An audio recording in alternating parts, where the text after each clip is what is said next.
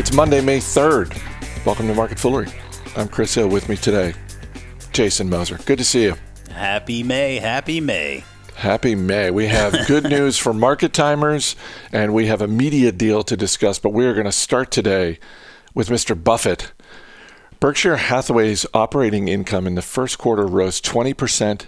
They bought back $6.5 billion worth of stock, and Berkshire's cash on the balance sheet grew and now stands at $145 billion.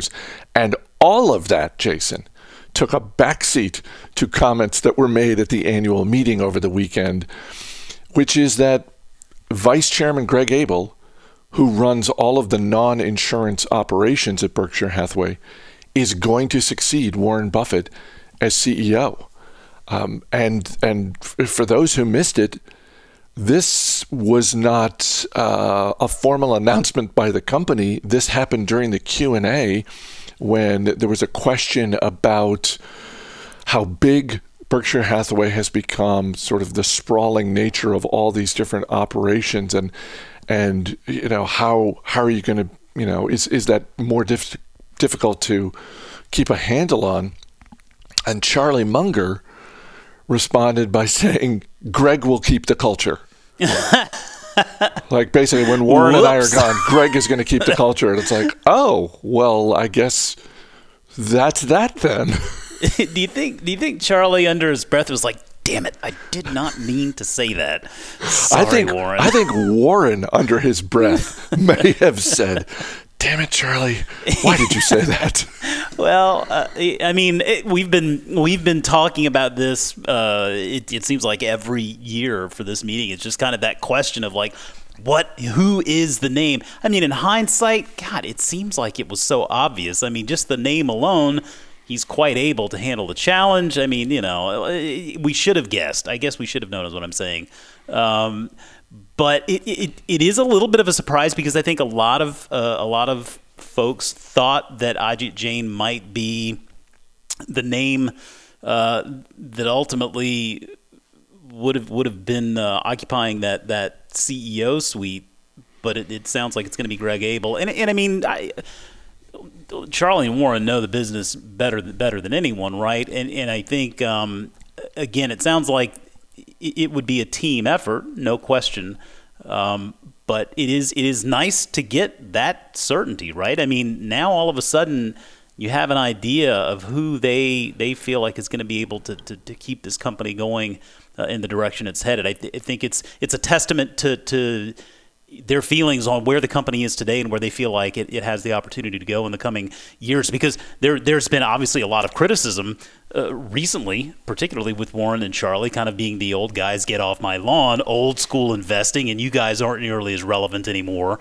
Um, they seem to think that what they're doing is still working and they've got a team in place to kind of help keep steering that ship in the same direction. And, and frankly I think that's the right call I think it's the right call as well. And uh, I didn't realize that Greg Abel is 10 years younger than Ajit Jain.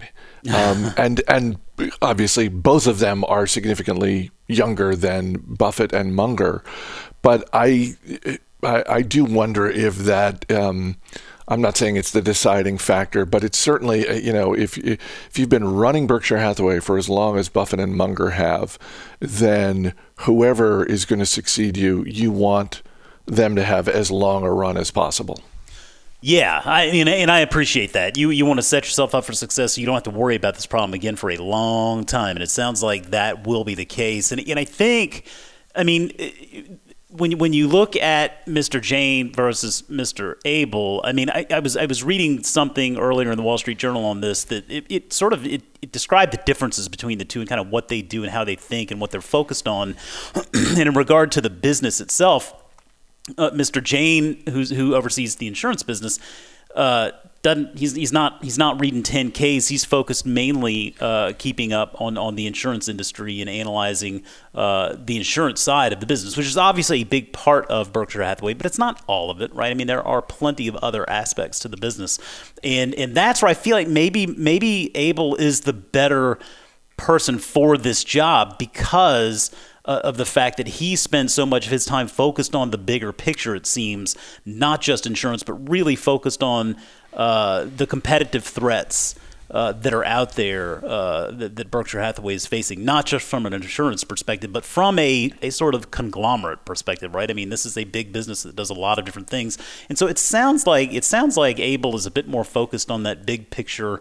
Um, landscape and, and that I think probably benefits the company and and then the bonus there is it keeps uh, Ajit Jain in place doing something that he's really good at right I mean we have a long track record of, of Mr. Jain's performance there in, in what he's been doing uh, for the insurance side of that business. So I think it really just keeps two people in place uh, doing what they do really well, uh, and and that it sounds like is is more or less your your sort of modern day Charlie and Warren.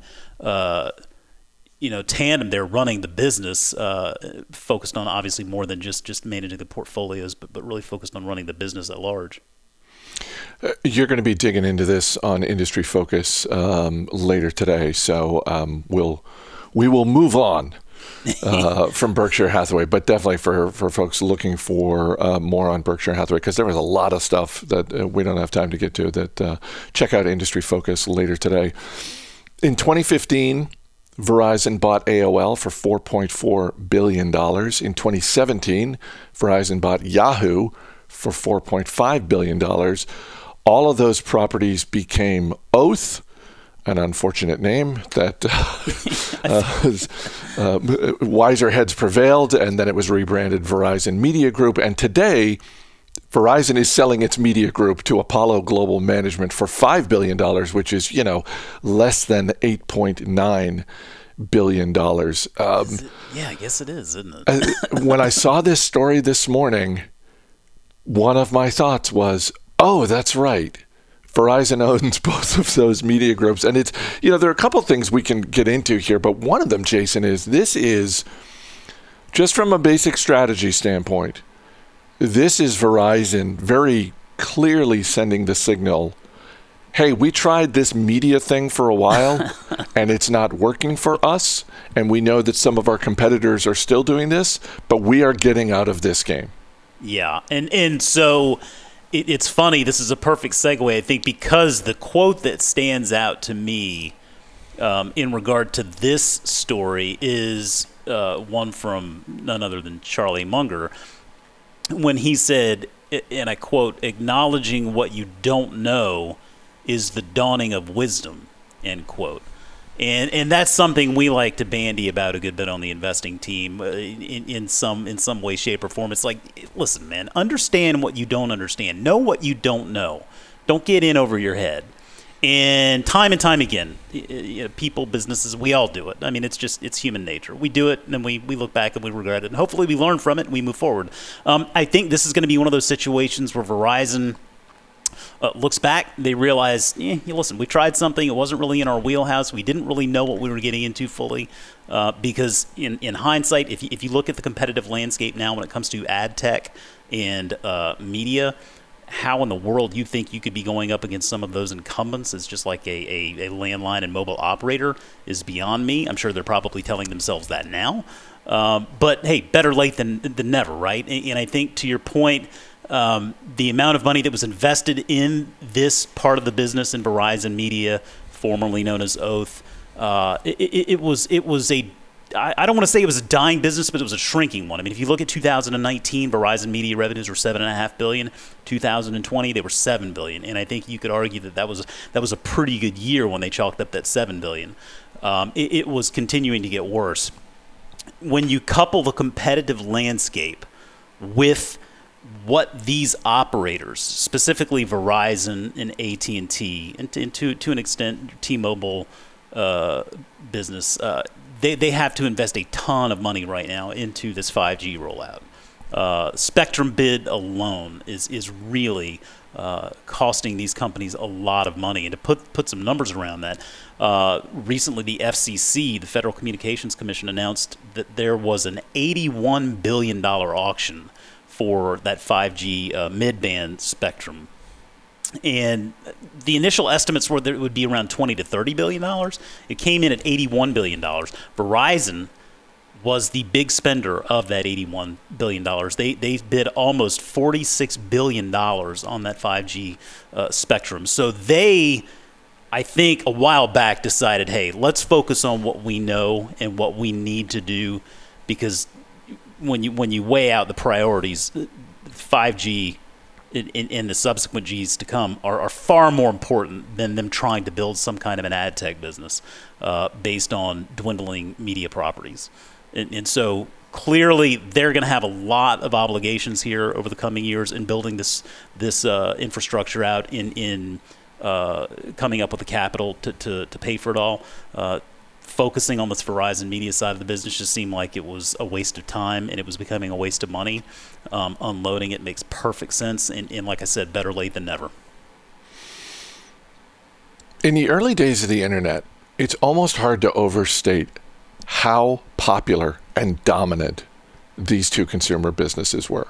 It is amazing. A- AOL, about, AOL's market cap at one point was more than $200 billion.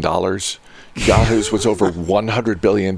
So the fact that this combined entity at one point valued at $300 billion is being sold off for 5 billion, uh, it's. Uh, I, think it is, among other things, a nice reminder for us as investors. Just always check in on the business, you know, because there were there were people, and by people, I'll just name one: David Gardner. David Gardner did so well uh, investing in AOL. Yeah. Back when it was first America Online, like I think that might have been the first recommendation he made in the in the old Fool portfolio um, uh, back in the mid '90s. And again, these these were businesses that had tremendous runs, um, but uh, competition is forever, and businesses that can't stay ahead of the competition end up like this. Yeah, and I mean it's a great reminder too. Like, I mean, content is really difficult on, on an ongoing and sustainable basis. It's just really difficult because you've always got, like you said, competition is forever. Uh, you have a million and one channels out there now, and, and, and pretty much you're going to be able to find whatever you want at, at the click of a, of a mouse. Um, and and I, I do feel like, I mean, if, if you, I don't frequent Yahoo all that often I, I, I, will say the Yahoo of today is markedly different than, than the Yahoo of uh, seven, eight years ago. I mean, t- and I mean, I, don't mean to, to come down too hard on them, but really, frankly, to me, Yahoo at this point just seems like a, a glorified version of the National Enquirer. I mean, I don't know when the last time you went to Yahoo was. But uh, every once in a while, you just you end up there, and I'm looking through these. I mean, I just it seems like it's just catering to the lowest common denominator. And so, if you're doing that, you're you're, making a bet. You're, you're kind of saying, okay, this is what we're going to do, uh, but that comes with consequences. And so, it's not surprising to me to see uh, brands like Yahoo sort of on the way out because when you when you look at what they're doing today, it, it's it's not terribly meaningful. It seems to be very clickbait driven. Um, and, and I, am sure that was partly by design. I mean, when, when you're developing an ad business, it's all you're trying to figure out how to get as many clicks as possible. Um, eventually, though, uh, people really, uh, you know, they're they're gonna they're gonna they're gonna come and go based on what you, what you're uh, what you're putting out there. And uh, yeah, we've seen these two these two behemoths um, have, have been uh, competed right out of their respective marketplaces, I think.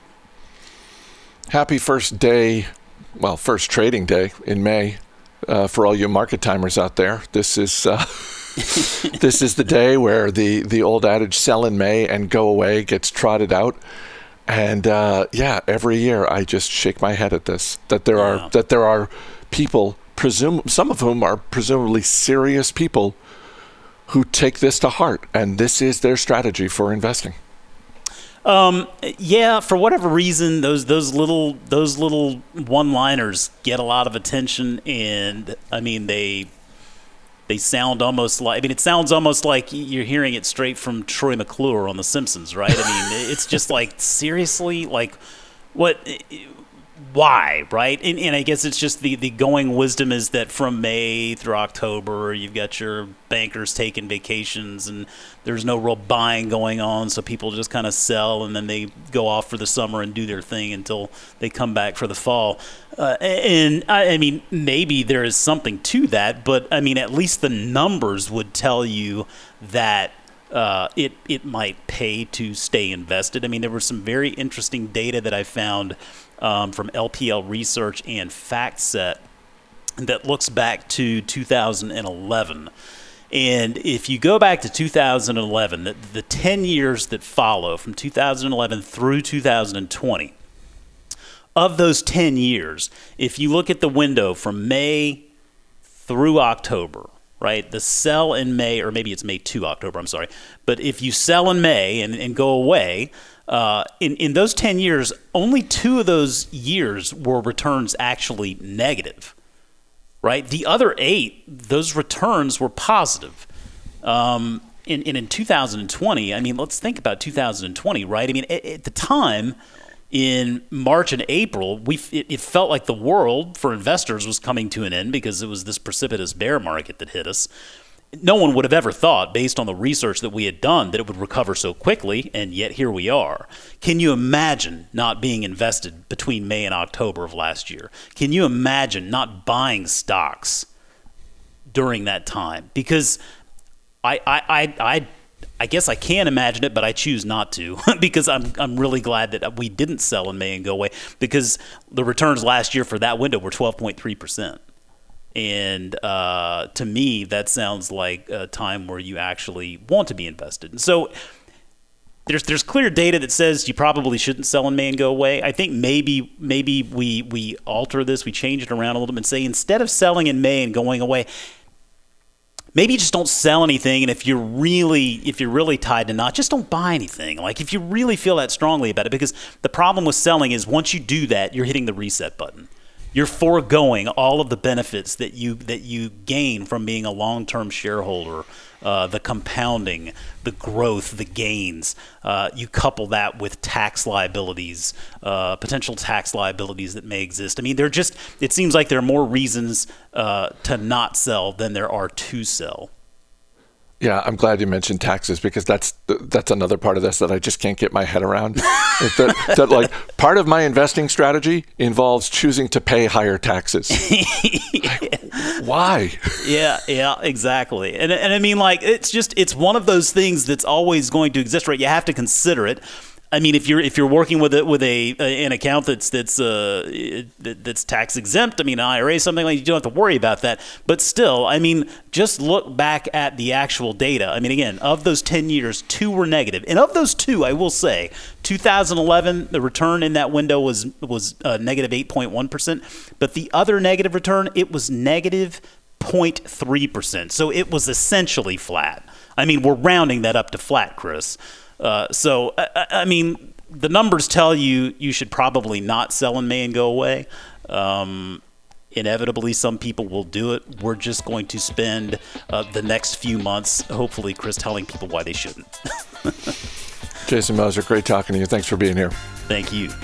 As always, people on the program may have interest in the stocks they talk about, and the Motley Fool may have formal recommendations for or against so don't buy or sell stocks based solely on what you hear. That's going to do it for this edition of Market Foolery. The show is mixed by Dan Boyd.